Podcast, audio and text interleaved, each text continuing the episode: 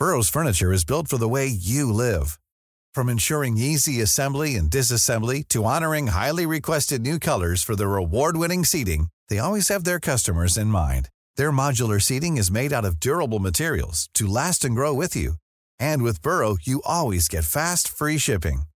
Get up to 60% off during Burrow's Memorial Day sale at burrow.com slash ACAST. That's burrow.com slash ACAST. burrow.com slash ACAST. Hey, I'm Ryan Reynolds. Recently, I asked Mint Mobile's legal team if big wireless companies are allowed to raise prices due to inflation. They said yes. And then when I asked if raising prices technically violates those onerous two-year contracts, they said, what the f*** are you talking about, you insane Hollywood ass?"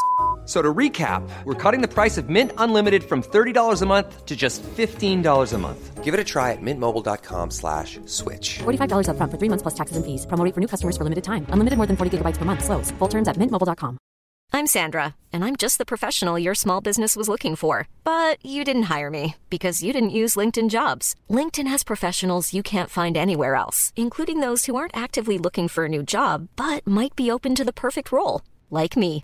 In a given month, over 70% of LinkedIn users don't visit other leading job sites. So if you're not looking on LinkedIn, you'll miss out on great candidates like Sandra. Start hiring professionals like a professional. Post your free job on linkedin.com/people slash people today. وقتی صحبت از حکومت‌های دیکتاتوری میشه اسم یه کسایی میاد تو ذهنمون یه کسایی مثل استالین یا فیدل کاسترو. کلا صحبت از دیکتاتوری که میشه خود به خود ذهن ما میره سمت چپگراها سوسیالیستا کمونیستا کره شمالی کوبا شوروی اینجور جاها. ولی اینجا تو این اپیزود می‌خوام روایتی رو تعریف کنم که نشون میده دیکتاتوری به گرایش یا حزب خاصی تعلق نداره. می‌تونی راستگرا هم باشی اما شدیدترین دیکتاتوری رو از خودت نشون بدی. این اپیزود در مورد کشور شیلیه.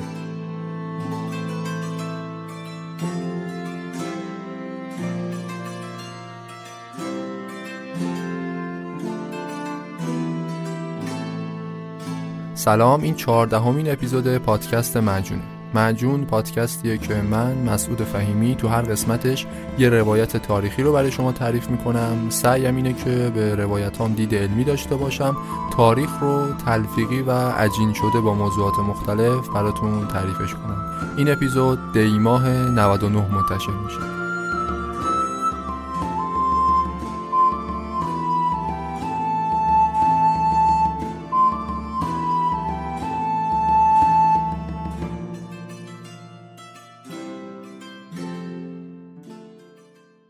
اول از همه باید یه مقدمه ای در مورد کشور شیلی بگم کشوری که موضوع این اپیزوده.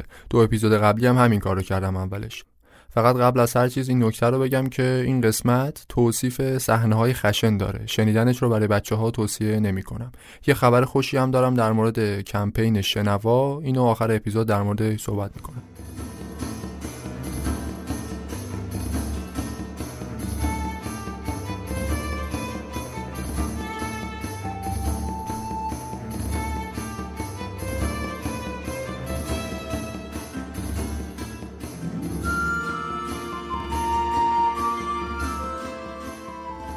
شیلی یک کشوری تو قاره آمریکای جنوبی باریکترین و درازترین کشور دنیاست. رشته کوههای بلند آند شرق این کشور از آرژانتین جدا می‌کنه از شمال با بولیوی و پرو همسایه است جنوب و غربش هم که دیگه فقط اقیانوسه. جمعیت شیلی در حال حاضر یه چیزی حدود 18 میلیون نفره. مردم شیلی به همگن بودنشون معروفن. فرهنگ و زبون و حتی نژاد تقریبا واحدی دارن مردم شیلی. همین عامل یعنی همگن بودن جمعیت شیلی به اتحاد مردمش در طول تاریخ کمک زیادی کرده. برخلاف کشورهای دیگه آمریکای جنوبی شیلی ثبات سیاسی خوبی داشته در طول تاریخش. جنگ های داخلی و جنبش های استقلال طلبانه به ندرت اتفاق افتاده تو شیلی. شیلی با آمریکای لاتین یه تفاوت مهم دیگه هم داره از لحاظ سیاسی و اجتماعی. اینکه شیلی سابقه نسبتا طولانی داره در حکومت‌های مردم سالار. زمانی که سالیان سال مردم آمریکای لاتین از وجود انواع دیکتاتوری‌های مختلف رنج می‌بردن مردم شیلی ولی حکومت‌های مردم سالار و انتخابات آزاد و دموکراسی داشتن. این عامل مهمیه که شیلی رو از بقیه کشورهای آمریکای لاتین جدا می‌کنه به کشورهای اروپایی بیشتر شبیهش می‌کنه. برگردیم به تاریخ شیلی. دهه 1540 بود که اروپایی‌ها وارد خاک شیلی شدند. عمدتا هم به زبون اسپانیایی حرف می‌زدند. تا قبل از اون فقط یه سری بومی های آمریکایی تبار بودن تو شیلی که ساکن بودن. تعدادشون هم خیلی کم بود. یکی از علت های تفاوت شیلی با بقیه هم تو همینه. امپراتوری اینکا که میشه تقریبا پرو بولیوی و اکوادور امروزی اون زمان تو شیلی ساکن نبودن. شیلی جزی از قلمرو اینکاها نبود. برای همین وقتی اروپاییای اسپانیایی زبون وارد خاک شیلی شدن به سرعت شروع کردن به زاد و ولد. تا همین امروز هم تقریبا همه مردم شیلی به زبون اسپانیایی حرف می‌زنن. همشون هم تقریبا کاتولیکن از تاریخ قدیمیتر شیلی یه مقدار رد بشیم بیایم جلوتر سال 1925 زمانی که قانون اساسی جدید تصویب شده قراره که انتخابات ریاست جمهوری و مجلس به تناوب تو سالهای مختلف انجام بشه. نهادهای سیاسی تو شیلی از این سال به بعد دیگه بین احزاب مختلف تقسیم میشه. هر چقدر نژاد و فرهنگ و زبون تو شیلی همگن بود ولی عوضش احزاب سیاسی تا دلتون بخواد ناهمگن بود. همه جور حزبی بود تو شیلی. از چپگره های بسیار افراطی گرفته کمونیستا سوسیالیستا تا میانروها و راستگراها هر کدومشون هم اسم خاص خودشونو داشتن. ولی اینجا به خاطر اینکه اسامی خیلی زیاد نشن اسامی خاص نمیگم اسمشونو و همون راستگرا و چپگرا و میانرو اکتفا می‌کنم. اون اوایل بیشتر قدرت سیاسی شیلی دست احزاب راست بود. ولی از دهه 50 60 دیگه کفه ترازو داشت به سمت چپگراها سنگینی می‌کرد. علتش دو تا چیز بود. یکی برخورداری زنان از حق رأی اون یکی هم تصویب قانون رأیگیری محرمانه. تا قبل از تصویب قانون رأیگیری محرمانه کارفرماها و سرمایه‌دارای بزرگ تو شیلی می‌تونستند رأی زیر دستاشون رو ببینن. ولی بعدش دیگه رأیگیری محرمانه شد و این قضیه هم به نفع ائتلاف چپ تموم شد. خلاصه تو انتخابات سال 1970 نامزد ائتلاف چپ یه کسی بود به نام سالوادور آلنده. این آقا تونست اکثریت نسبی آرا رو از آن خودش کنه و به عنوان رئیس جمهور جدید شیلی قدرت رو به دست بگیره. این اتفاق خیلی مهمی بود برای شیلی و برای دنیا. چون تو اوج دوران جنگ سرد یه دولت چپگرای سوسیالیست تو شیلی به قدرت رسیده بود. این اتفاق آمریکا و بلوک غرب رو به شدت میترسوند. چون دیده بودن به قدرت رسیدن چپگره ها توی کشوری مثل کوبا چه عواقبی رو داشته. البته آلنده سالوادور آلنده رئیس جمهور جدید شیلی اولش یه چپگرای افراطی نبود. با معیارهای سوسیالیستی یه میانه رو محسوب می‌شد حداقل در ظاهر. حزب میانه شیلی هم باش ائتلاف کرده بود. اون می‌خواست برنامه‌هاش رو با ابزارهای مردم سالاری پیاده کنه تو شیلی. ولی بازم همین قضیه دنیای غرب رو میترسوند. احساس می‌کردن که این قضیه یعنی انتخاب شدن آلنده به عنوان رئیس جمهور شیلی می‌تونه شروعی باشه برای اینکه شیلی تبدیل بشه به یه حکومت مارکسیستی کمونیستی مطلق. فقط هم آمریکا و دنیای غرب نگران موضوع نبودن. خود راستگره شیلی هم نگرانی داشتن از این موضوع. چه مردمشون چه سیاستمداراشون. آلنده وقتی دولت رو تحویل گرفت شیلی وضعیت اقتصادی روبرایی نداشت. تورم کمبود اجناس اعتصابهای مردمی اینا خیلی به چشم می‌خورد تو شیلی اون زمان. اصلا مدل اقتصادی که آلنده می‌خواست پیاده کنه تو شیلی خیلی متفاوت بود از مدلی که تا اون زمان وجود داشت. اقتصاد شیلی تو دولت قبل از آلنده بر پایه بازار آزاد و سرمایه‌گذاری خارجی و اینا بود. مخصوصا سرمایه‌گذاری آمریکایی‌ها. صنعت مثل شیلی که یکی از منابع اصلی درآمد شیلی بود 49 درصدش در مالکیت سرمایه‌دارای آمریکایی بود. اون اوایل که منابع مس تو شیلی کشف شده بود به خاطر اینکه دانش و فناوری کافی وجود نداشت برای استخراجش دولت شیلی دست به دامن سرمایه‌گذارای خارجی شد تا از منابع مسش بتونه به درآمد برسه. دولت قبل از آلنده همکاری نزدیکی با آمریکایی‌ها داشت. طوری که شیلی تبدیل شده بود به بزرگترین دریافت کننده کمک های مالی از ایالات متحده. اما با این حال اقتصاد شیلی اوضاع روبرایی نداشت. یکی دیگه از دلایل ترس آمریکا از دولت آلنده همین بود. صنعت مثل شیلی بود. آمریکایی احساس می‌کردن که آلنده قرار بر اساس اون برنامه های اقتصادی خودش صنعت مثل شیلی رو کلا بیاد ملی کنه. مثل شیلی برای آمریکا خیلی سود داشت. نمی‌خواست به راحتی از دستش بده. می‌دونستن که آلنده می‌خواد بره سمت دولتی کردن اقتصاد. برای همین بی برو برگرد مثل شیلی رو ملیش می‌کنه. این یکی دیگه از دلایل خصومت آمریکا بود با دولت تازه روی کار اومده آلنده تو شیلی. آلنده دقیقا همون بلایی رو سر آمریکایی آورد که ازش میترسیدن. یعنی اومد صنعت مثل شیلی رو اون 49 درصد بقیهش که دست آمریکا بود ملی کرد. بدون اینکه خسارتی بده به آمریکایی‌ها. اینجوری استدلال کرد که گفت آقا آمریکایی‌ها تو زمان مالکیتشون تو صنعت مثل شیلی یه سری سود اضافی بردن. این سود اضافی میشه همون خسارتی که ما الان باید بابت ملی کردن صنعت مثلمون بهشون بدیم.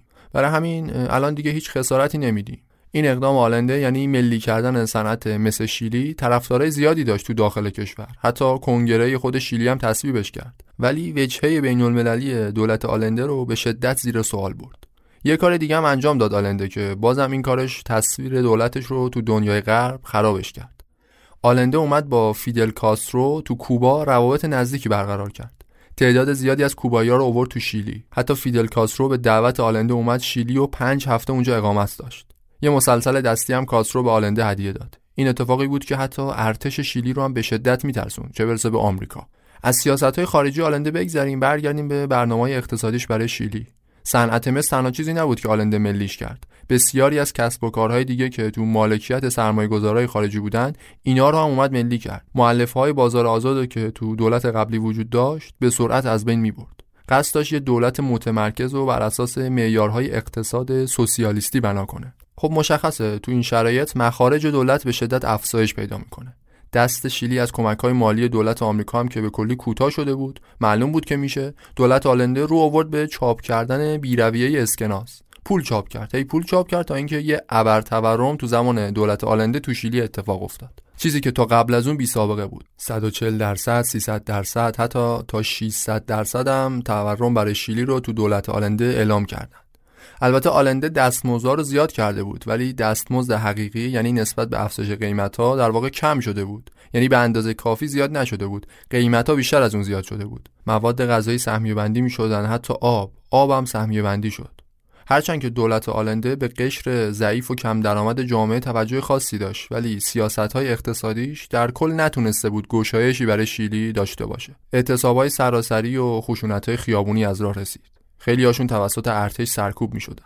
مخالفان آلنده راستگره های افراطی مدام تو خیابونا جنبش و تظاهرات راه مینداختن علیه دولت.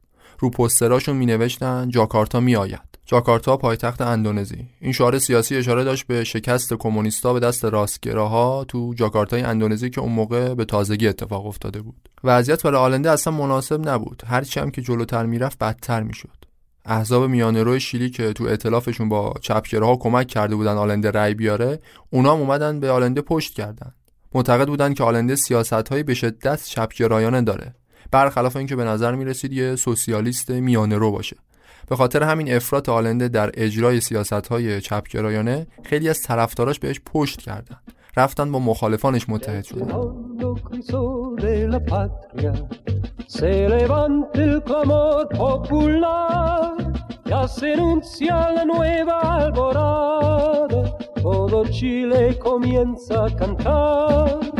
recordando el soldado valiente cuyo ejemplo se cierra inmortal enfrentemos primero توی کشوری مثل شیلی با اون سابقه که تو دموکراسی و ثبات سیاسی داره شاید فکر کردن به یه کودتای موفق برای جابجایی قدرت خندهدار باشه. ولی بیانیه کنگره شیلی نشون داد که وقوع همچین کودتایی خیلی هم دور از ذهن نیست. اینا اومدن توی بیانیه‌ای به ارتش شیلی هشدار دادن که رئیس جمهور آلنده از قانون اساسی تخطی کرده و ارتش باید بیاد تو صحنه. اینجا بود که آلنده فهمید خطر سقوط چقدر بهش نزدیکه. البته بیانیه کنگره باید دو سوم آرای مجلس سنا رو می‌گرفت تا عملی بشه. هیچ وقت هم نتونست این دو سوم رو بگیره. سالوادور آلنده اون زمان برای محکوم کردن بیانیه کنگره یه سری سخنرانی داشت. گفت که شیلی تا به حال دولتی دموکراتیک تر از الانش نداشته که من افتخار ریاست بر اون دارم. احزاب راستگرا خودشون رو مثل یه صد در برابر این تحولات دموکراتیک شیلی قرار دادن. خلاصه وضعیت خیلی قمر در اغرب بود برای آلنده. موجی از کودتاهای پی در پی تو دهه 60 و 70 کشورهای آمریکای جنوبی رو تسخیر کرده بود. یه حسی می‌گفت شیلی هم از این موج در امان نمیمونه. چون هم ارتش از آلنده ناراضی هم احزاب سیاسی هم خیلی از طرفدارای مردمی به خاطر وضعیت بد اقتصادی پشت آلنده رو خالی کردن. مخالفانش هم که دائم دارن تظاهرات می‌کنن تو خیابونا. از اون طرف وضعیت ارتش هم اصلا به نفع آلنده نبود. ارتش شیلی تو سالهای اخیر منزوی شده بود از جامعه منزوی شده بود. سیاسی زدایی از ارتش سالها بود که بین سیاستمدارای مختلف شیلی رواج داشت. نظامی های ارتش حقوق و مزایای درست و درمونی هم نداشتن به خاطر اینکه همه فکر می‌کردن ارتش نهاد غیر سیاسیه نمی‌تونه تو یه کشور دموکراتیک مثل شیلی تأثیر داشته باشه تو آینده کشور. به خاطر این چیزها ارتش شیلی تو اون سالها خیلی منزوی و دور از جامعه دیده می‌شد. ولی تو اوایل دهه 70 میلادی به خاطر موج کودتاهای نظامی آمریکای جنوبی و به خاطر مصوبه کنگره کم کم افکار عمومی رفت به این سمت که ارتش هم می‌تونه کارایی بکنه. نکته دیگه که تو ارتش وجود داشت و اصلا به نفع آلنده نبود این بود که افسران ارتش عقاید به شدت ضد کمونیستی داشتن. اصلا به خاطر همین روابط نزدیک آلنده با فیدل کاسترو نگرانشون می‌کرد. این کمونیسم ستیزی تو ارتش شیلی هم باز خودش بیدلیل نبود. قبل از اینکه آلنده به قدرت برسه یه برنامه‌هایی داشت اجرا می‌شد تحت عنوان آموزشگاه ارتش آمریکا. یه همکاری نظامی بین ارتش آمریکا و ارتش شیلی. اونجا بود که افسران ارتش شیلی تحت تاثیر تبلیغات ضد کمونیستی آمریکا قرار گرفتن. آمریکا تونست ایدئولوژی خودش رو درون ارتش شیلی نفوذ بده. تبلیغات ضد کمونیستی آمریکا هم که دیگه تو دهه 60 و 70 تو اوجش بوده حالا در مورد نقش آمریکا تو شیلی حرفای بیشتری هم هست که جلوتر بهش می‌رسیم خلاصه همه این عوامل دست به دست هم داد تا یه کودتای همه جانبه تو شیلی رقم بخوره روز 11 سپتامبر 1973 روزی بود که هیچ کدوم از مردم شیلی اون روز از یاد نمی‌بره. نیروهای زمینی و هوایی و دریایی شیلی از ده روز قبلش با هم هماهنگ کرده بودند طرح یک کودتا را علیه دولت آلنده برنامه ریزی کردند. حالا فکر می‌کنین مسئول و سردسته کودتا کی بود؟ کسی که قرار بود کودتا رو رهبری و اجرا کنه کی می‌تونست باشه؟ کسی که خودش کودتا رو طراحی کرده؟ نه.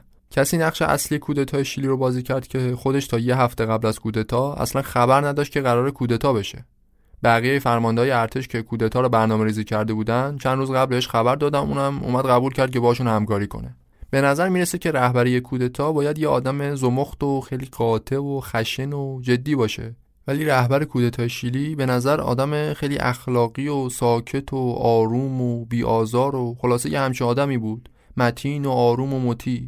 البته در ظاهر. رهبر کودتای شیلی کسی که قرار بود جای آلنده رو بگیره حتی دشمن آلنده هم نبود تا قبلش. اتفاقا آلنده خیلی هم بهش اعتماد داشت. خود آلنده اونو منصوبش کرده بود به فرماندهی کل ارتش شیلی. توصیفات دیگه بس بهتر این شخصیت رو معرفی کنم. کسی که اسمش برای همیشه تو تاریخ کشور شیلی حک شده. ازش به عنوان یکی از بزرگترین دیکتاتورهای دنیا یاد میشه خودش رو پرچمدار مبارزه با کمونیسم می‌دونه. اون شخص کسی نبود جز ژنرال آگوستو پینوشه.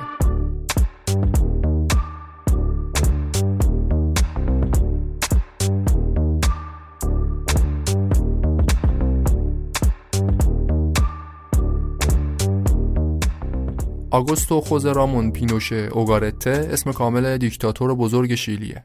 نوامبر 1925 تو شیلی متولد شد تو مدرسه نظامی سانتیاگو تحصیل کرد و خیلی سریع تونست تو ارتش شیلی رشد و ارتقا پیدا کنه. وقتی از پینوشه می‌خوایم حرف بزنیم در واقع با دو تا پینوشه روبرویم. یکی پینوشه قبل از کودتای 1973 یکی هم پینوشه بعد از کودتا. قبل از کودتای شیلی همونجور که گفتم پینوشه رو بیشتر یه آدم آروم و اخلاقی توصیف می‌کردن.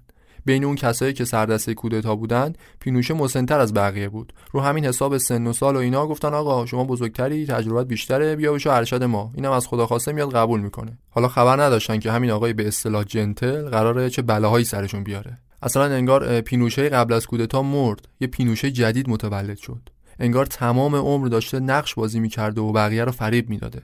حالا به پینوشه بعد از کودتا هم می‌رسیم. اول از پینوشه قبل از کودتا یکم بگیم. پینوشه قبل از کودتای 1973 خودش یه افسر نظامی کاملا وفادار به آلنده نشون می‌داد. البته می‌دونیم دیگه داشته فریب می‌داد آلنده رو. اولین باری که پینوشه و آلنده همدیگر رو دیدن سال 1947 بود. وقتی آلنده هنوز رئیس جمهور نشده بود به عنوان نماینده حزب سوسیالیست کنگره شیلی اومده بود از یه زندان بازدید کنه. می‌خواست وضعیت زندانیا رو بررسی کنه. مسئول این زندان اون موقع آگوستو پینوشه بود. وقتی آلنده می‌خواست وارد زندان بشه پینوشه بهش اجازه نداد. یه درگیری لفظی اونجا بین آلنده و پینوشه به وجود اومد. آلنده گفت چه اجازه بدی چه ندی من باید برم تو بازیدم و انجام بدم. پینوشه هم گفت به گلوله میبندم اگه بخوای بری تو. خلاصه بس بالا گرفت و بر اساس خاطرات خود پینوشه که بعیدم نیست خالی بندی باشه آلنده اون روز بیخیال میشه و برمیگرده. ولی از شانس خوب پینوشه آلنده از خاطره اون روز چیز عمیقی تو ذهنش نمیمونه. یا حداقل اسم یا ظاهر پینوشه تو خاطرش نمیمونه. پینوشه به عنوان یه افسر عالی رتبه ارتش شیلی تو زمان دولت آلنده اتفاقا خیلی هم باهاش رابطه گرم و نزدیکی برقرار می‌کنه. کلا آلنده به ارتشیا خیلی اعتماد نداشت ولی به پینوشه اعتماد داشت. خود پینوشه تونسته بود با ریاکاری خودش تو دل آلنده جا کنه. بسیاری از اعتراضات و تظاهرات ضد آلنده با ابتکار عمل پینوشه بود که سرکوب شدن. اینجا بود که آلنده با خودش گفت آها این مرد می‌دونه به این می‌تونم اعتماد کنم. غافل از اینکه پینوشه اونم مثل بقیه آدمای دیگه فریب داده بود. 23 آگوست 1973 سالوادور آلنده حکم مرگش رو به دست خودش امضا کرد. پینوشه رو منصوبش کرد به فرماندهی کل ارتش شیلی. بسیار ماهرانه پینوشه تونسته بود آلنده رو فریب بده و اسیر نیرنگ خودش کنه. حتی تو همون روز انتصابش به فرماندهی کل قوا پینوشه برداشت یه نامه‌ای به آلنده نوشت. سوگن خورد که تا آخر عمرش به رئیس جمهور و به قانون اساسی کشور وفادار باقی میمونه. حاضر جونش هم فدا کنه. ولی آگوستو پینوشه ژنرال مکار تاریخ فقط 19 روز به عهدش وفادار موند. 11 سپتامبر 1973 پینوشه سردسته کودتایی شد که قرار بود مسیر تاریخ شیلی رو به کلی تغییر بده. کمتر کسی بود که بتونه حدس بزنه تو شیلی با اون ساختارهای سیستماتیک مردم سالاری یه کودتا بتونه اینقدر راحت و سریع به نتیجه برسه. رأس ساعت هفت صبح روز کودتا نیروی دریای شیلی شهر بندری والپارایسو رو تصرف کرد. از اون طرف نیروی زمینی تو سانتیاگو پایتخت شیلی اومد ایستگاه های رادیو و تلویزیون رو اشغال کرد. راستش من خودم آماده کرده بودم یه توصیف مفصل و لحظه به لحظه از کودتا بدم ولی هرچی گشتم دیدم چیزی نیست. اونقدر همه اتفاقات سریع بودن که در عرض دو سه ساعت بساط همه چی جمع شد. واقعا باورش سخته که دموکراسی چند ده ساله شیلی در عرض دو سه ساعت بساطش جمع شده باشه و جاشو بده به یه دیکتاتوری نظامی. آلنده بعد از اینکه خبر کودتا بهش رسید اشتباه بزرگی مرتکب شد و رفت تو کاخ ریاست جمهوری خودش قایم کرد. آلنده برای اینکه بتونه با کودتا مقابله کنه نیاز داشت که با افسران طرفدار خودش ارتباط بگیره. ولی تو کاخ ریاست جمهوری ارتباطش با خارج کاخ کاملا قطع شده بود. آلنده بیخبر از بیرون مدام اخبار اشتباه بهش می‌رسید تا اون لحظه آخرم نتونست گستردگی و سرعت اجرای کودتا رو ازش باخبر بشه. حتی میگن نمی‌دونست کودتا کار پینوشه است. طرفداران دولت آلنده کسایی که با کودتا همکاری نکرده بودند قبل از اینکه بخوان کاری بکنن یکی بعد از اون یکی توسط کودتاچیا دستگیر شدن. مثلا یکی از کسایی که می‌تونست خیلی به درد آلنده بخوره تو جریان کودتا وزیر دفاعش بود. کسی بوده که تا آخرین لحظه به آلنده وفادار بوده. زمان کودتا تو ساختمون وزارت دفاع بود ولی اولین کسی بود که به عنوان یه مقام مخالف با کودتا دستگیر میشه. حالا همه این اتفاقات داره میفته آلنده بیخبر از همه جا تو کاخش قایم شده. اصلا نمی‌دونه که اون بیرون چی داره میگذره. نمی‌دونه وزیر دفاعش دستگیر شده. نمی‌دونه پینوشه بهش خیانت کرده و داره کودتا رو سازماندهی می‌کنه. ساعت 8 و 30 دقیقه ارتش دیگه رسما به اوضاع مسلط میشه و خلع دولت آلنده رو اعلام می‌کنه. تازه اونجا بود که آلنده از وخامت اوضاع با خبر میشه. زمانی که دیگه خیلی دیر شده بود. دیگه کسی نمونده بود که بخواد از آلنده حمایت کنه. احزاب سیاسی و حتی توده های مردم هم داشتن از کودتا حمایت می‌کردن. هیچکس از یه حکومت نظامی شاید لذت نبره ولی اون روز تو شیلی تصور عام بر این بود که یه کودتای نظامی لازمه تا دموکراسی رو تو کشور باز تولید کنه. خندهدار به نظر می رسید اگه اون روز کسی می‌گفت که این حکومت نظامی قرار سالیان سال دووم بیاره. تو شیلی با ساختارهای اون روزش بعید به نظر می رسید همچین چیزی. برای همین خیلی ها مخصوصا اونایی که از وضعیت اقتصادی مملکت شاکی بودن اومدن از کودتای پینوشه حمایت کردن. به امید اینکه کودتا بتونه یه حائلی باشه برای تولید یه شکل جدید از دموکراسی. حکومت چپ های افراطی تو شیلی با کودتا سرنگون بشه به جاش یه دموکراسی معتدلتر جاشو بگیره. ارتش هم فقط یه عامل جابجایی قدرت باشه نه خود قدرت. این تصوری بود که عامه مردم و احزاب سیاسی اون روز تو شیلی داشتن. ولی حالا تو ادامه می‌بینیم که تصور باطلی بوده. ساعت 9 صبح همون روز کودتا ارتش آلنده و کسایی رو که با آلنده داخل کاخ ریاست جمهوری مونده بودن و تهدید کرد. تهدید کرد که اگه تسلیم نشن کاخ ریاست جمهوری رو بمبارون می‌کنه. بر اساس اطلاعاتی که بعدا لورف اون روز پینوشه با بیسیم داشته به فرماندهان ارتش دستور می‌داده که هیچ گونه درخواست برای مذاکره رو از سمت آلنده قبول نکنند. پینوشه می‌گفت آلنده باید فقط بی قید و شرط تسلیم بشه اگه که می‌خواد زنده بمونه. مکالمات پای بیسیمشون که بعدا لورف نشون میده که اتفاقا زیردستان پینوشه اصرار داشتن که آلنده رو زنده نگه دارن. سوار یه هواپیماش کنن بفرستن چه جای دور. ولی پینوشه اصرار داشت که آلنده یا باید بی قید و شرط تسلیم بشه یا بکشنش. آلنده هم که خب مرد تسلیم نبود. تا ساعت دو نیم بعد از ظهر که هواپیمای ارتش تهدید خودشون رو بیان عملی کنن کاخ ریاست جمهوری رو بمبارون کنن آلنده تسلیم نشد. گزارشات اولیه که خود ارتش شیلی منتشر کرد میگه که آلنده اون روز تو همون بمبارون ارتش کشته میشه. ولی بعدش گزارش های شاهدای عینی که معتبرترم هست میگه سالوادور آلنده بعد از سه سال ایفای نقش به عنوان رئیس جمهور منتخب شیلی روز 11 سپتامبر 1973 قبل از اینکه نیروهای کودتا دستشون بهش برسه با همون اسلحه‌ای که فیدل کاسترو بهش هدیه داده بود می‌زنه خودش رو می‌کشه خودکشی آلنده نسبت به قتلش روایت معتبرتریه قبل از خودکشی هم یه سخنرانی خداحافظی داشته که تو این سخنرانیش گفته بود من قصد استعفا ندارم. من با فدا کردن زندگیم هزینه وفاداری به ملت رو ادا می‌کنم. امپریالیسم با قدرت خودش چنین فاجعه‌ای رو به بار آورده. اونا قدرت دارن و به ما مسلط میشن اما فرایندهای اجتماعی رو نمیشه با زور متوقف کرد.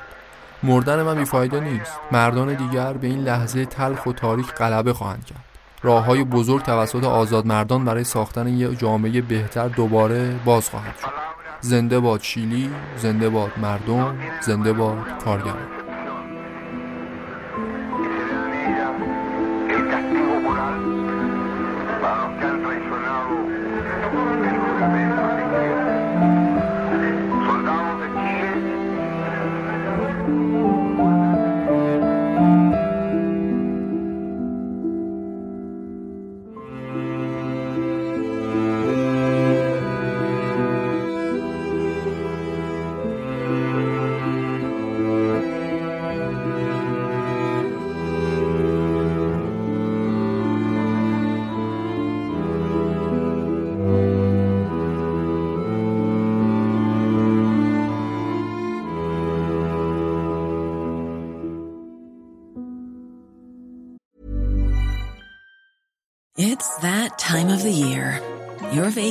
Is coming up.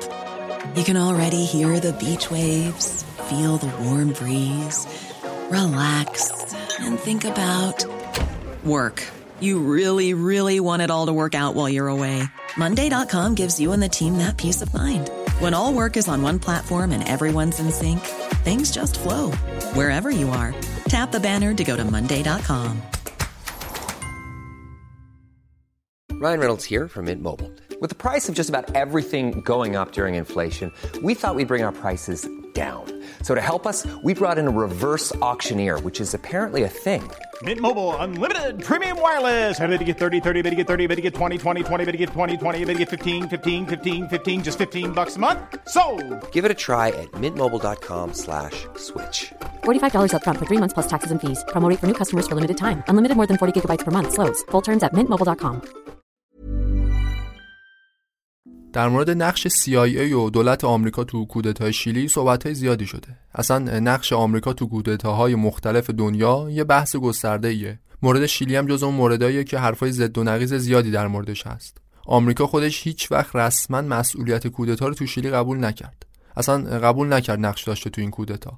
ولی خب یه سری شواهدی هست که نشون میده همچین بی هم نبوده. فراتر از تئوری توته است نقش آمریکا تو کودتای شیلی.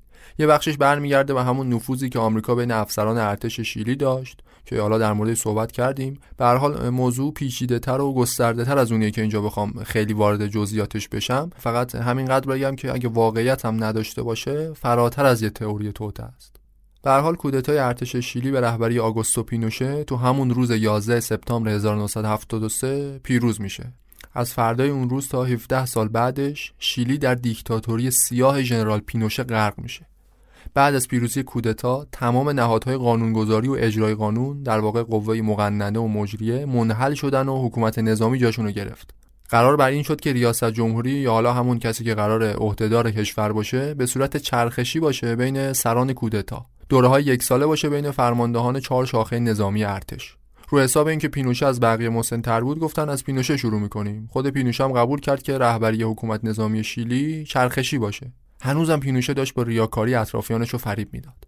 خلاصه بعد از کودتا پینوشه میشه قدرتمندترین فرد تو شیلی. خودش رئیس جمهور موقت بعدش هم رئیس عالی ملت خطاب می‌کنه.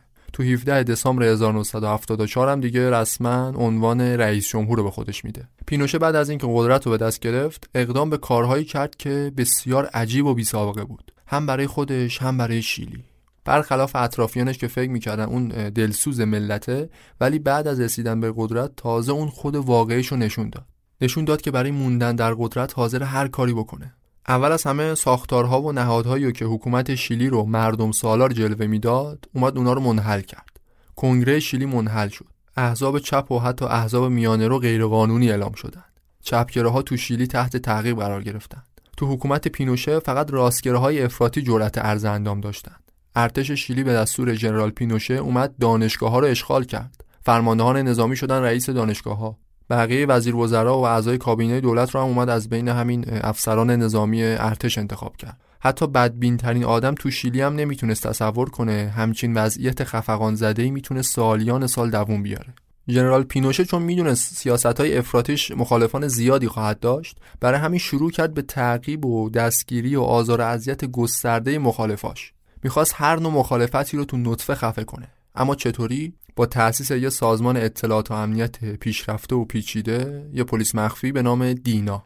دینا وظیفش شناسایی و حذف گسترده تمام مخالفان ژنرال پینوشه تو داخل و خارج شیلی بود. حتی بین نظامی های شیلی اونایی که فکر می‌کردن پینوشه قرار قدرت رو رها کنه اونام از سوء زن دینا در امان نبودن. پینوشه به سرعت یه شبکه مخوف و پیچیده از فرماندهان نظامی وفادار به خودش درست کرد تا بتونه سالیان سال در قدرت باقی بمونه هیچ کدوم از اطرافیانش نتونسته بودن تا این حد شدت عمل، سنگدلی و جاه طلبی پینوشه رو پیش بینی کنن. اصلا میگن پینوشه آدم چاپلوسی بود. ذاتا کسی نبود که بتونه بقیه رو رهبری کنه.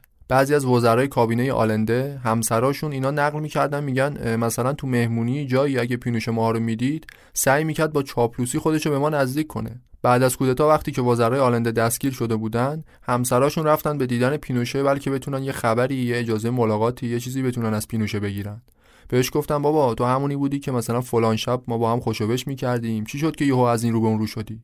تو همونی بودی که کت ما رو می‌گرفتی دستت ما تنمون کنی. حالا اجازه نمیدیم ما شوهرامون رو ببینیم؟ پینوشه ولی با بی‌اعتنایی باهاشون برخورد کرد. اجازه ملاقات بهشون نداد. گفت که فقط می‌تونن نامه بنویسن. بگذاریم حالا. یکی از فجایع بزرگی که حکومت پینوشه مرتکب شد اون اوایل قضیه استادیوم ورزشی بود. استادیوم ملی بزرگ شهر سانتیاگو. این استادیوم تو هفته اول بعد از پیروزی کودتا تبدیل شده بود به یه بازداشتگاه نظامی. جایی که هزاران نفر از های شیلی رو سوسیالیستا رو اونجا جمع کردن بازجویی و شکنجه دادنشون. واقعا این که تو اون یه هفته ده روز چی گذشت تو استادیوم ملی شیلی؟ قصه دردناکیه. قصه تک تک کسایی که اونجا بودن چه اونایشون که جون سالم به در بردن چه اونایشون که مردن همونجا تک تک این قصه ها می‌تونه موضوع یه اپیزود باشه.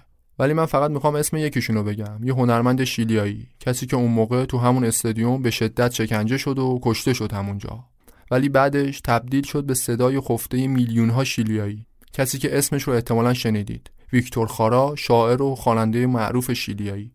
این آقا چپکرا بوده. یه سرود خیلی معروف هم داره که میگه مردم متحد هرگز شکست نمی‌خورند. تو همین اپیزود میشنوید این سرودو. ویکتور خارا وقتی جسدش رو پیدا کردن 44 تا گلوله تو بدنش بود. انگشتای دستش رو هم به بدترین شکل ممکن شکسته بودن سرودش هم که تو تمام سالهای حکومت پینوشه یه سرود ممنوعه بود. تبدیل شده بود به یه شعار سیاسی علیه ژنرال پینوشه. یکی دیگه از هنرمندای شیلی که اونم قربانی خودکامگی شد اسم این یکی رو که دیگه فکر می‌کنم شنیده باشید. پابلو نرودا شاعر بزرگ شیلی که البته دیپلمات شیلیایی هم بود. تاریخ مرگ نرودا دوازده روز بعد از کودتا بود. اینکه به قتل رسیده باشه هیچ وقت رسما ثابت نشد. گفتن سکته قلبی کرده ولی گزارشاتی که بعدا اومد بیرون نشون می‌داد که نرودا مسموم شده. قتلش به دستور پینوشه خیلی چیز دور از ذهنی نیست چون هم محبوبیت داشت بین مردم همین که طرفدار پراپاگورس آلنده بود. سفیر شیلی تو فرانسه شده بود تو زمان آلنده.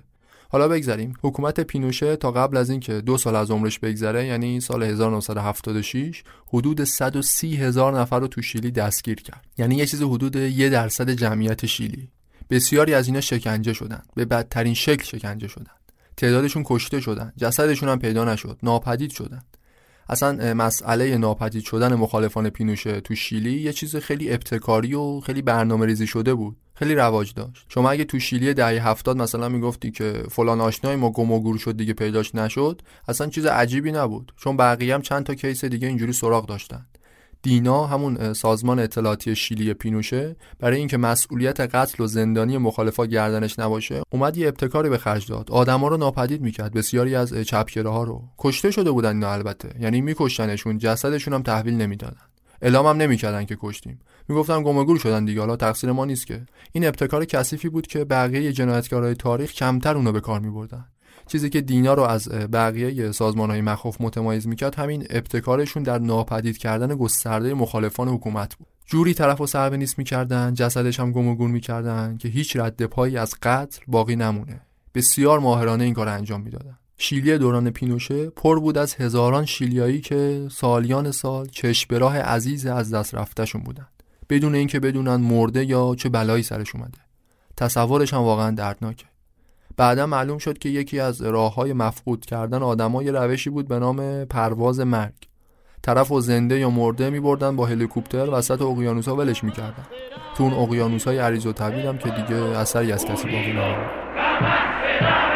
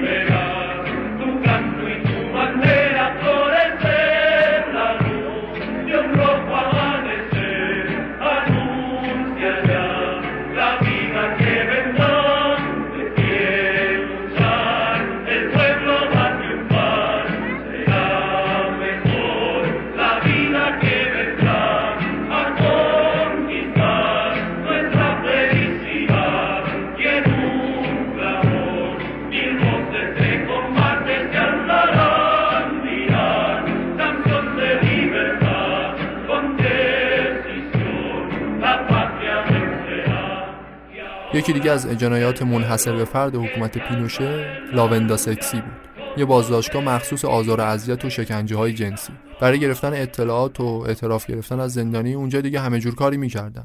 متصل کردن برق به بیزه یا پستان زندانی جز شکنجه های سبک محسوب می‌شد تو لاوندا سکسی.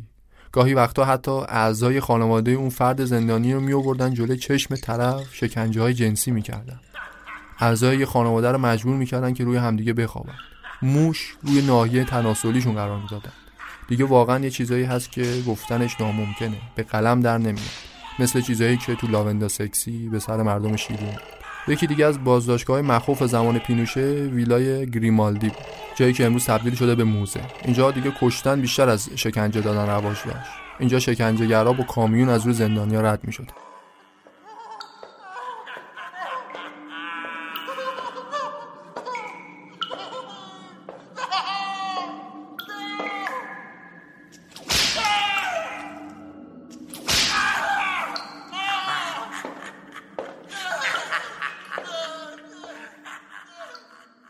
اوج قدرت نمای ژنرال پینوشه تو قضیه کاروان مرگ بود. کاروان مرگ مأموریتی بود که پینوشه به یکی از ژنرال‌های وفادار به خودش محول کرد.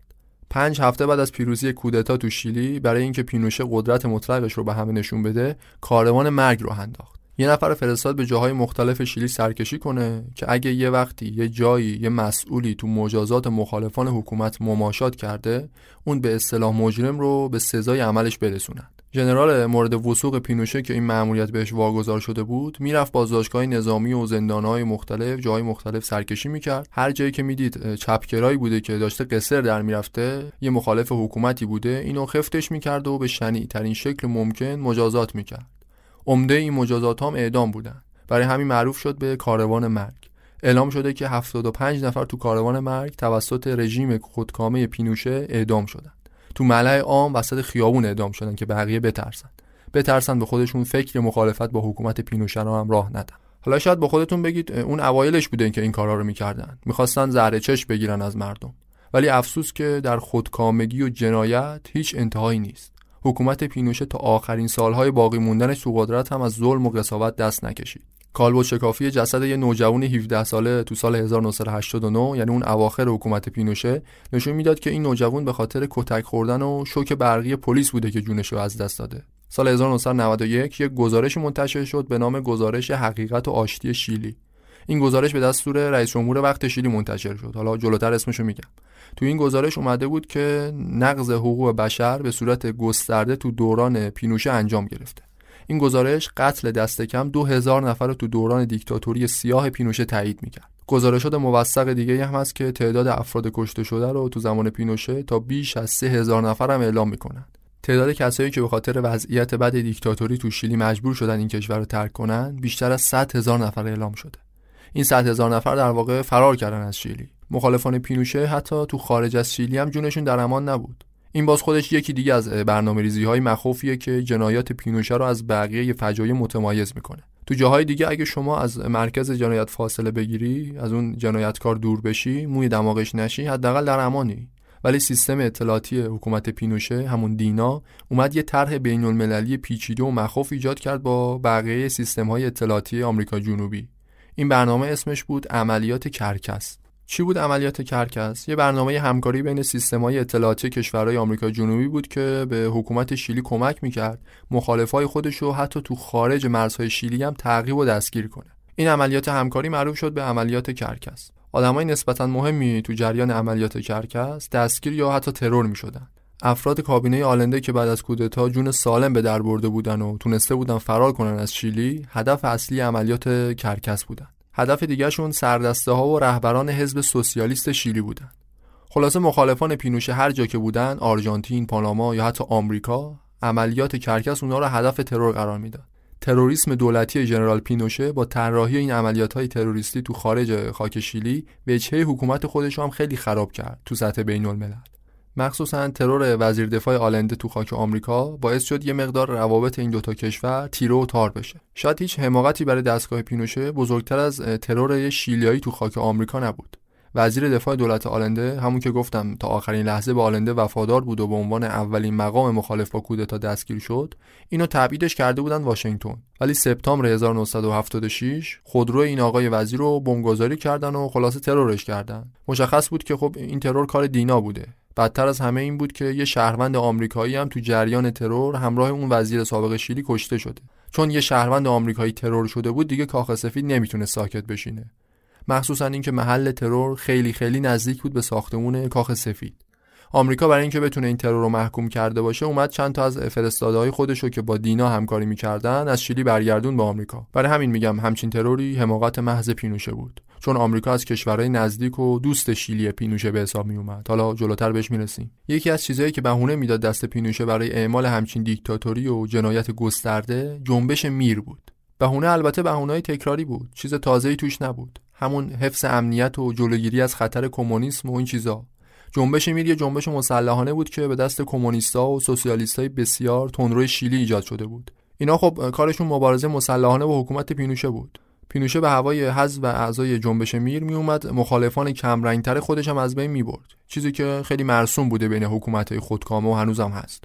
اینکه میگن آقا ببین اینا از دهه برداشتن دیگه دارن مستقیم با ما میجنگن.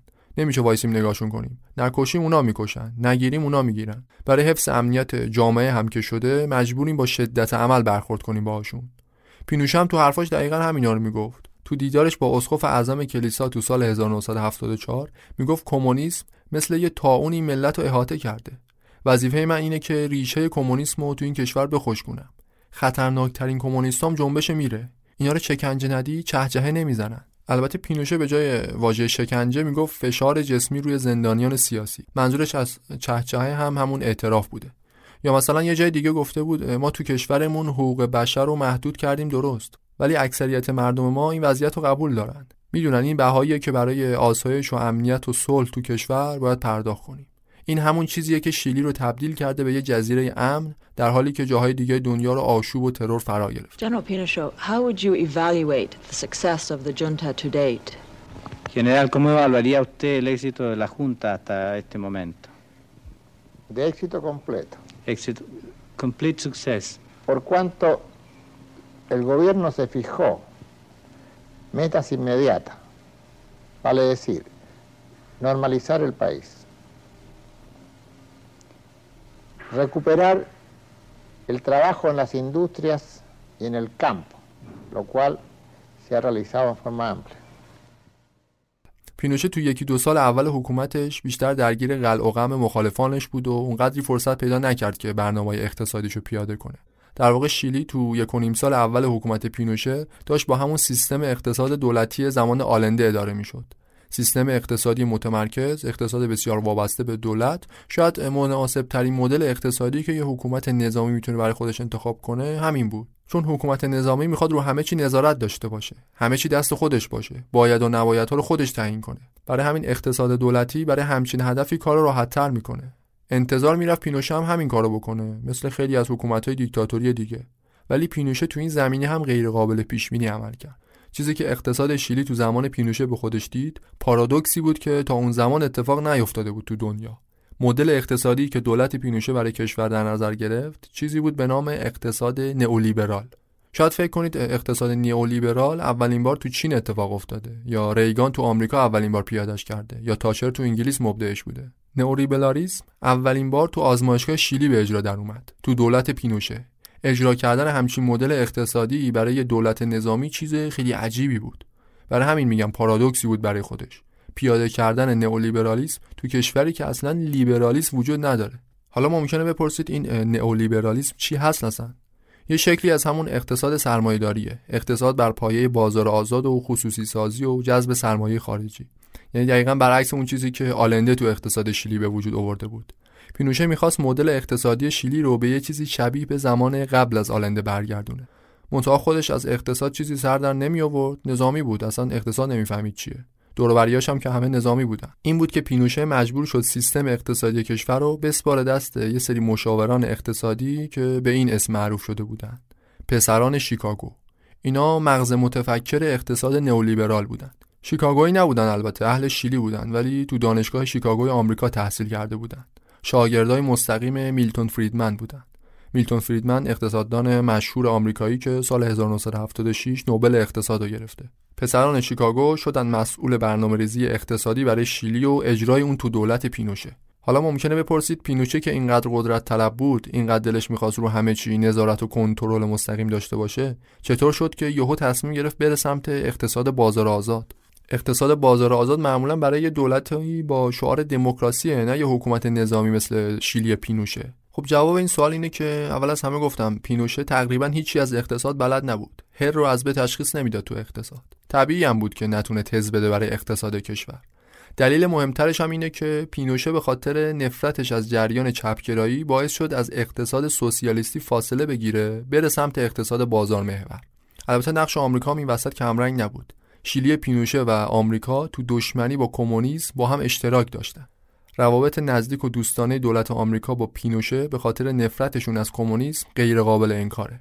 از همون ابتدای به قدرت رسیدن حکومت نظامی آمریکا کمک های مالی خودش رو سرازیر کرد به سمت شیلی. پینوشه هم با خودش گفت انتخاب یه مدل اقتصادی که مورد پسند آمریکا باشه می‌تونه ما رو با هم نزدیکتر کنه.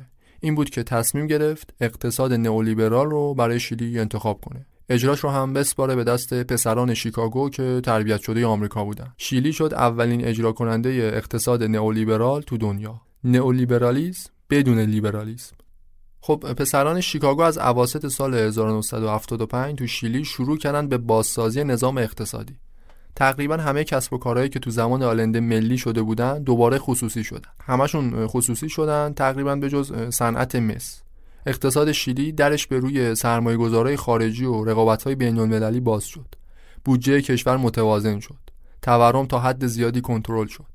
شیلی پینوشه از سال 1976 تا 1981 82 یه رشد اقتصادی نسبتا خوبی رو تجربه کرد. چیزی که تو اون دوران معروف شد به معجزه اقتصادی شیلی. حامیان حکومت پینوشه یه کسایی مثل مارگارت تاچر پینوشه رو به خاطر این رشد اقتصادی تحسینش کردند معجزه اقتصادی شیلی ولی اونقدر هم معجزه ای نبود. شاید اگه با تورم 600 درصدی زمان آلنده مقایسش می‌کردی یاره معجزه به حساب میومد ولی در کل همچین چیز شاخی هم نبوده. اتفاق بعدی که تو مدل اقتصادی شیلی پینوشه افتاد شکاف به شدت عمیق طبقاتی بود. در واقع ثروتمندتر شدن کشور به خاطر این بود که ثروتمندای شیلی پولدارتر شده بودند. طبقه ضعیف و کم درآمد از اون طرف هر روز داشتن فقیرتر می شدن فقرا هم فقیرتر می شدن هم تعدادشون بیشتر می شد چون مدل اقتصادی شیلی پینوشه ثروت رو هرچند در جامعه زیاد می کرد ولی این ثروت زیاد شده رو هی داشت هول می‌داد سمت ثروتمندان جامعه. ده درصد ثروتمندان شیلی تو زمان پینوشه 83 درصد به ثروت خودشون اضافه کردند طبیعی هم بود که این ثروتمندا که قدرت بیشتری هم دارن نسبت به مردم فقیر بیان از پینوشه حمایت کنن. از پینوشه که با تحولات اقتصادی خودش اونا رو پولدارتر کرده. پیش بینی می‌شد که نیمی از مردم شیلی تا پایان دولت پینوشه زیر خط فقر زندگی کنند. اوضاع وقتی بدتر شد که از سال 1982 به بعد یه بحران اقتصادی تو شیلی به وجود اومد. این بحران اقتصادی رو خیلی میگن به خاطر خود اقتصاد نئولیبرال بوده یه سری میگن به خاطر این بوده که شیلی اومد ارزش پول ملیش رو پیوند زد به دلار آمریکا پزوی شیلی مبنای ارزشش شد دلار آمریکا این شد که طرفداران ژنرال پینوشه بعد از سال 1982 دیگه از معجزه اقتصادی هم نمی‌تونستن حرف بزنن. خیلی از کسایی که به خاطر رشد اقتصادی تو اوایل حکومت پینوشه طرفدار شدن دیگه کم کم داشتن ازش ناامید می‌شدن. آگوستو پینوشه با همه قساوت‌هاش ولی طرفدارم کم نداشت داخل کشور. سال 1980 یعنی قبل از اینکه بحران اقتصادی پیش بیاد پینوشه اومد یه رفراندوم راه انداخت. از مردم خواستن بیان به قانون اساسی جدید رأی بدن. قانون اساسی جدید شیلی که توش منافع ارتش به شدت در نظر گرفته شده تا همین الانش هم تو شیلی اعتبار داره. یا بهتره بگم تا همین دو سه ماه پیش اعتبار داشت.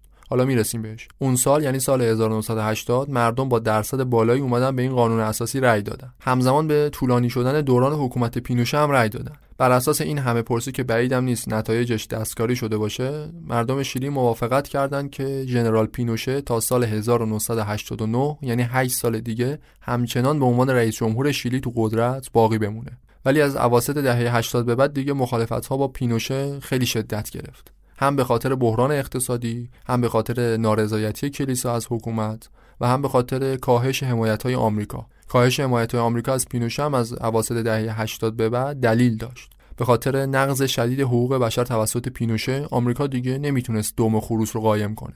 شهروندان آمریکایی هم حتی از جنایات دستگاه پینوشه در امان نبودن. یه نمونهش رو گفتم چند دقیقه پیش. ترور یه شهروند آمریکایی تو خاک آمریکا. بدتر از اون کشته شدن یه نوجوان اهل شیلی بود که شهروند قانونی آمریکا بود. سال 1986 پلیس شیلی روی نوجوان بنزین ریخت و زنده زنده سوزوندش. به جرم مخالفت با پینوشه. این اتفاق یه نقطه عطفی بود تو روابط آمریکا با شیلی. چون از اون به بعد دیگه آمریکا حمایتاش رو از شیلی خیلی کم کرد. پینوشه واقعا به سیم آخر زده بود. فکر می‌کرد هیچ کس جلودارش نیست. تبدیل شده بود به تنها کسی که تو شیلی هر کاری دلش بخواد می‌کنه. ولی غافل از اینکه شیلی سالیان سال ساختارهای دموکراتیک و مردم سالاری به خودش دیده. تو همچین کشوری نمیشه با چند ده هزار تا قتل و شکنجه تا ابد تو قدرت باقی موند. شیلی پینوشه با شوروی استالین فرق داشت. پینوشه نمی‌تونست تا آخرین نفسش سروری کنه تو شیلی. چه اتفاقی افتاد؟ سال 1988 دولت پینوشه به پایان کارش نزدیک شد. تو رفراندوم قبلی مردم رأی داده بودن که پینوشه تا سال 1989 باقی بمونه تو قدرت. یه سال قبلش یعنی سال 88 پینوشه برای اینکه عمر حکومتش رو بازم تمدید کنه اومد یه همه پرسی دیگه برگزار کرد. این دفعه از مردم پرسیدن که آیا مایلن ژنرال پینوشه همچنان تا 8 سال دیگه به عنوان رئیس جمهور در قدرت بمونه؟ آری یا خیر. همون سوالا رو همون گزینا رو 8 سال بعد از رفراندوم اومدن تکرار کردن. رفراندوم برگزار شد آری یا خیر ولی این دفعه دیگه برخلاف پیشبینی جنرال جواب اکثریت خیر بود. 58 درصد رای دهندگان شیلی تو رفراندوم رسمی سال 88 خواستن که پینوشه از قدرت کنار بره. بعد از نتیجه رفراندوم پینوشه بر اساس قولی که داده بود و به خاطر حساسیت جامعه بین الملل سر همون قضیه حقوق بشر و اینا ژنرال باید از ریاست جمهوری خداحافظی می‌کرد. پیروزی مخالفان پینوشه تو رفراندوم یه تحول بزرگی بود که بعد از چندین سال تلاش و مبارزه به دست اومد. حالا شیلی می‌تونست با این تغییر بزرگ برگرده به مسیر مردم سالاری. دموکراسی جدید اول راهش قرار می‌گیره با این پیروزی.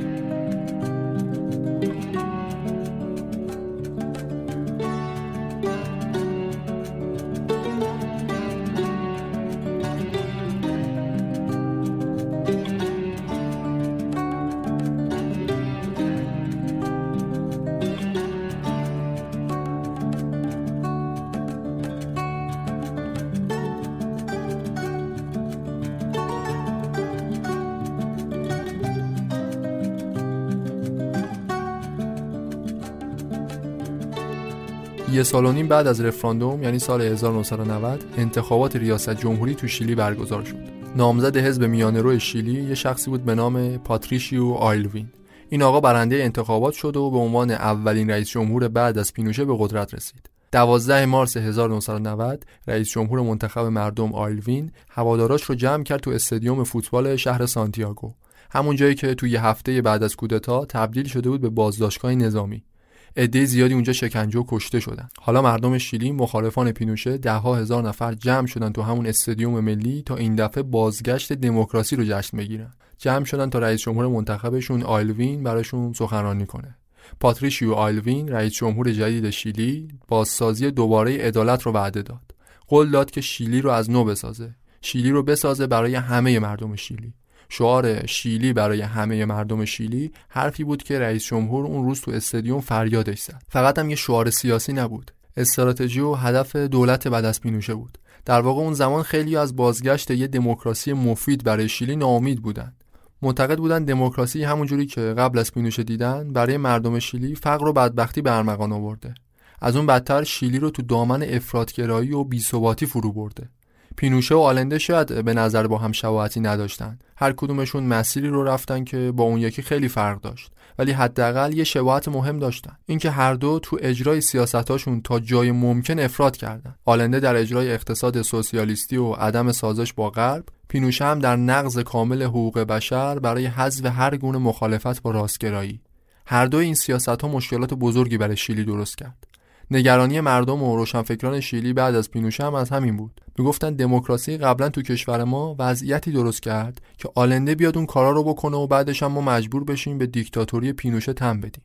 از کجا معلوم دموکراسی جدید که الان اول راهش هستیم؟ اینم به همونجا ختم نشه. اما چپگرایی تو زمان حکومت پینوشه تغییرات بزرگی کرده بود تو شیلی.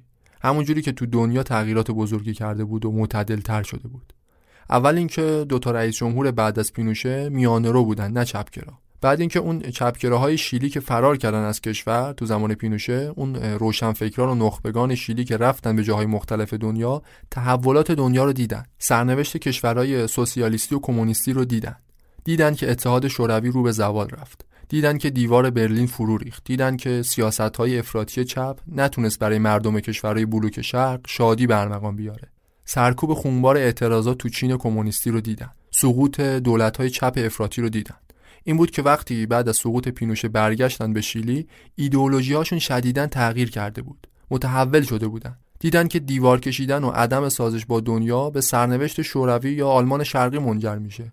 این بود که فهمیدن باید با مخالفان خودشون چه داخل شیلی چه خارج از کشور مذاکره و مصالحه کنن. اونا گفتن قرار کشور از نو بسازیم برای همه بسازیم. مثل آلنده فقط سنگ جبهه موافق رو به سینه نزنیم. مثل پینوشه هم نیام هر کی مخالف از بین ببریم. چیزی که مشکل درست کرد برای مردم چه تو زمان آلنده چه تو زمان پینوشه افراط بود افراط. چه در چپگرایی چه در راستگرایی. در صورتی که ما یک کشور واحدیم. فقط در صورتی که متحد باشیم می‌تونیم کنار هم شاد زندگی کنیم. نه اینکه هر کدومون بیایم سنگ گروه و حزب خودمون رو به سینه بزنیم. ما باید شیلی رو از نو بسازیم برای همه مردم شیلی. نه برای یه قشر خاص نه برای یه حزب خاص. شیلی برای همه مردم شیلی. این شعار اصلی دولت بلس پینوشه بود که اون روز با صدای بلند تو استادیوم ورزشی فریادش زدن. اون روز تو استادیوم یه کار قشنگ دیگه هم انجام دادن. اومدن سرود ویکتور خارا رو همگی با هم خوندن. ویکتور خارا همون کسی که 17 سال قبلش تو همین استادیوم شکنجه شده بود و همینجا کشتنش. سرود مردم متحد هرگز شکست نمی‌خورند ویکتور خارا تو تمام دوران پینوشه ممنوع بود. ولی اون روز دیگه با خیال راحت هزاران شیلیایی به نمایندگی میلیون ها نفر از مردم زجر کشیده شیلی اون سرود و فریاد زدن. تو سرودشون می‌گفتن پیروزی از آن ماست. ببین که پرچم های متحد در حال احتزاز روشنایی سرخ سپید دم خبر از زندگی پیش رو می‌دهد. مردم در راه پیروزی فردای بهتر از آن ماست. بخوان سرود آزادیت را چرا که وطن تنها با اراده من و تو پیروز خواهد شد. مردم متحد هرگز شکست نمی‌خورن. مردم متحد هرگز شکست نمی‌خورن.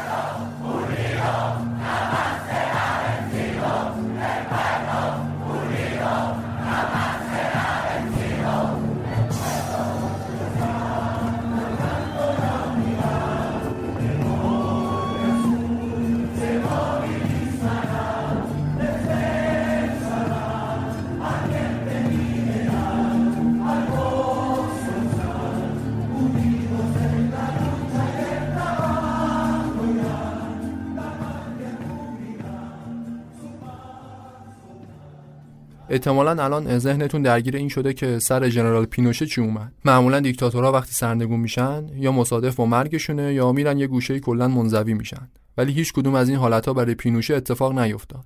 سایه سنگین ژنرال بعد از برکناریش هم از ریاست جمهوری بازم رو سر مردم شیلی حس می‌شد. چون تونسته بود سالهای آخر باقی موندنش در قدرت قانونی رو تصویب کنه که بهش مسئولیت قضایی می‌داد. یعنی هیچ نهادی تو شیلی نمی‌تونست حتی بعد از خلع قدرت پینوشه اونو محاکمه کنه.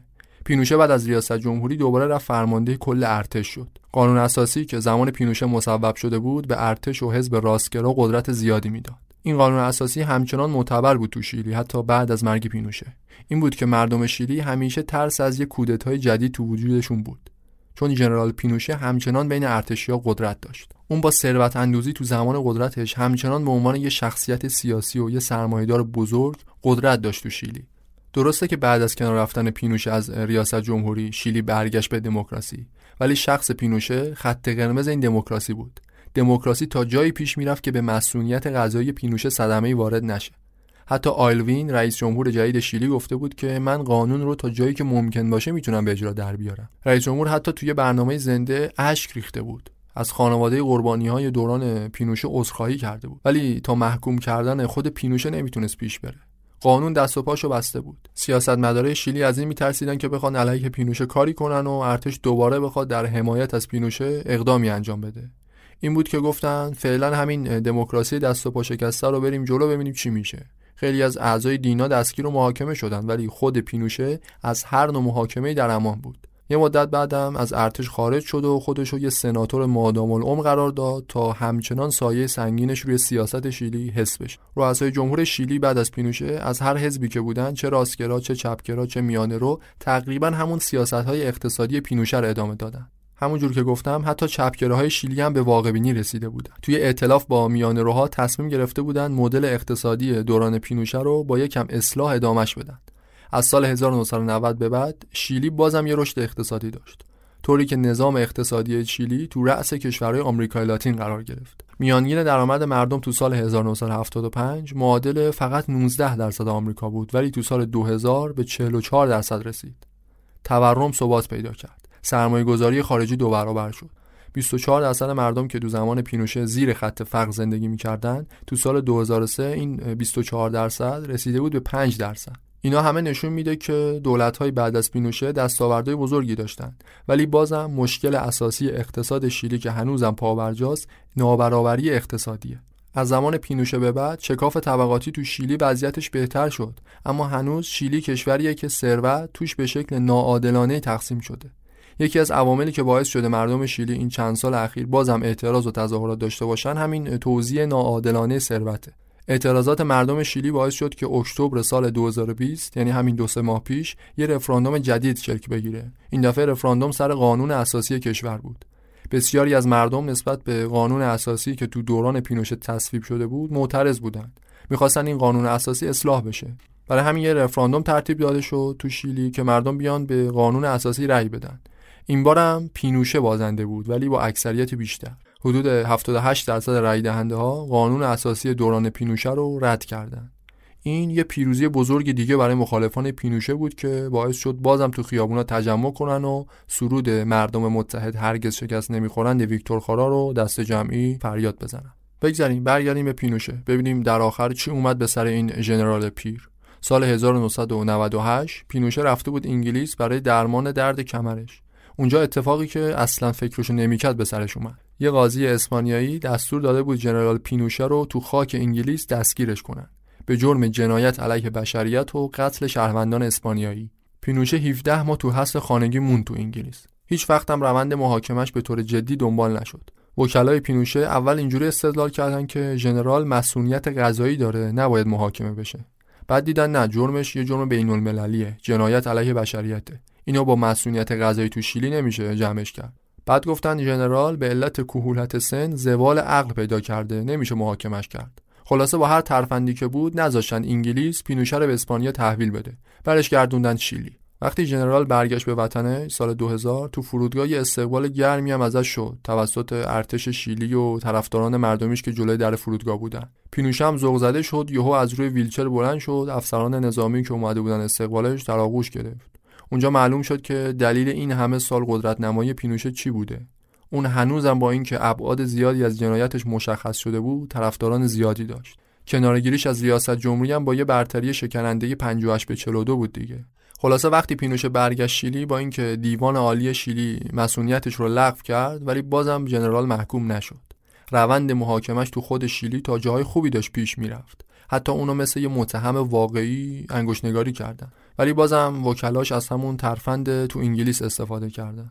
گفتن ژنرال دچار زوال عقل شده نمی‌تونه تو دادگاه پاسخگو باشه. سیاستمدارای شیلی هم دیدن دیگه این آفتاب لبه بومه. به مرگ طبیعی بمیره بهتر از اینه که محاکمش کنن. خلاصه کلام این که ژنرال آگوستو پینوشه اوگارته 91 ساله تو سال 2006 بر اثر سکته قلبی تو اتاقش چشم از این جهان بست.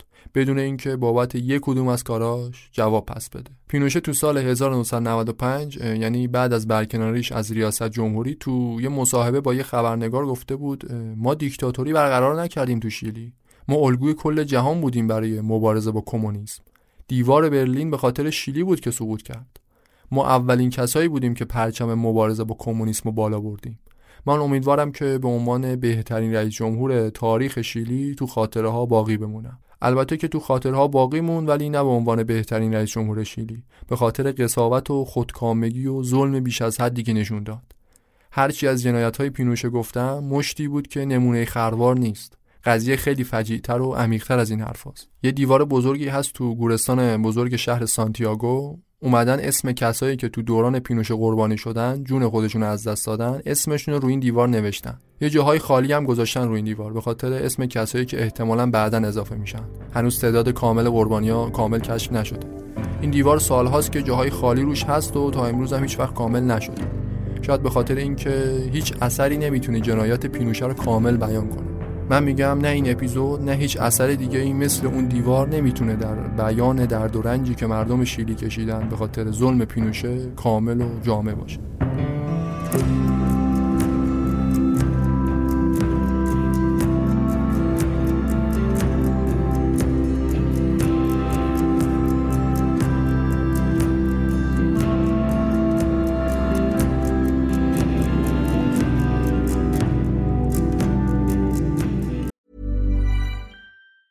Planning for your next trip? Elevate your travel style with Quince. Quince has all the jet setting essentials you'll want for your next getaway, like European linen, premium luggage options, buttery soft Italian leather bags, and so much more. And it's all priced at 50 to 80% less than similar brands. Plus, Quince only works with factories that use safe and ethical manufacturing practices. Pack your bags with high-quality essentials you'll be wearing for vacations to come with Quince. Go to quince.com slash trip for free shipping and 365-day returns.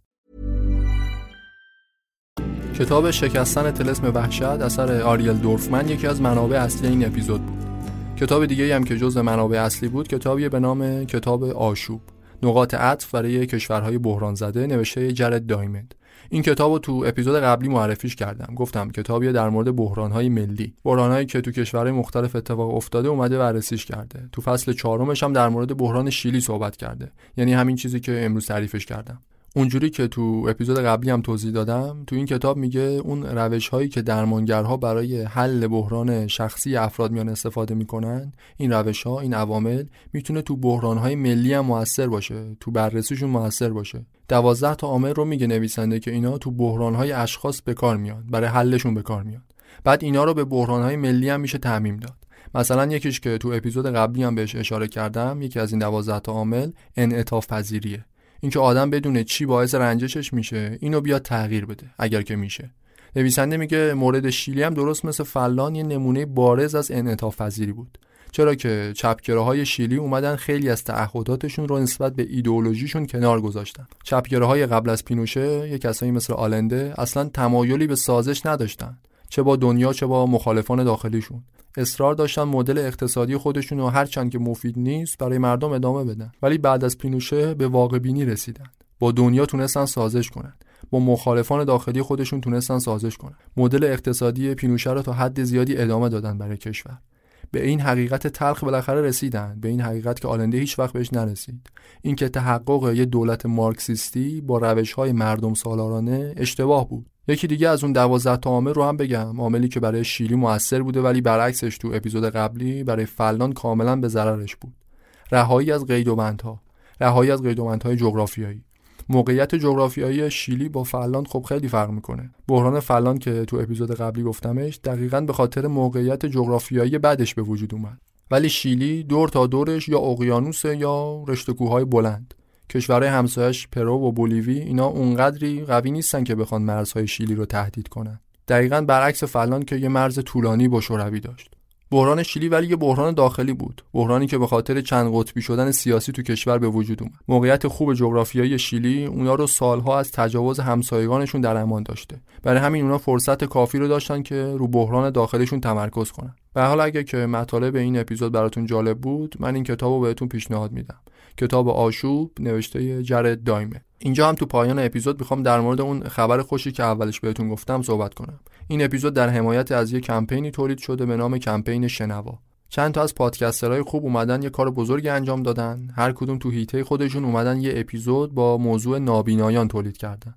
از 15 تا 25 دی ماه این اپیزودا منتشر میشن. همزمان با روز جهانی خط بریل. فرصت خوبیه که قشر نابینای فارسی زبان با پادکست آشنا بشن. پادکست فارسی می‌تونه مهمترین ابزار سرگرمی و یادگیری باشه براشون. حتما اگه فرد نابینایی سراغ دارید تو اطرافیانتون این کمپین رو بهش معرفی کنید. لینکش رو در توضیحات قرار میدم که همه اپیزودها رو یه جا داشته باشید. فکر کنم پادکست معجون تنها پادکستی بود که تو این کمپین موضوعش هیچ ربطی به نابینایان نداشت ولی با این حال خوشحالیم که افتخار حمایت از این کمپین رو داریم. بقیه اپیزودها با موضوع نابینایان ساخته شده حتما یه سری بهش بزنید. حمایت مالی دلخواه از پادکست مجون فراموشتون نشه. ما رو تو شبکه های اجتماعی دنبال کنید. بهترین ها رو آرزو می‌کنم براتون. شاد باشید و پیروز.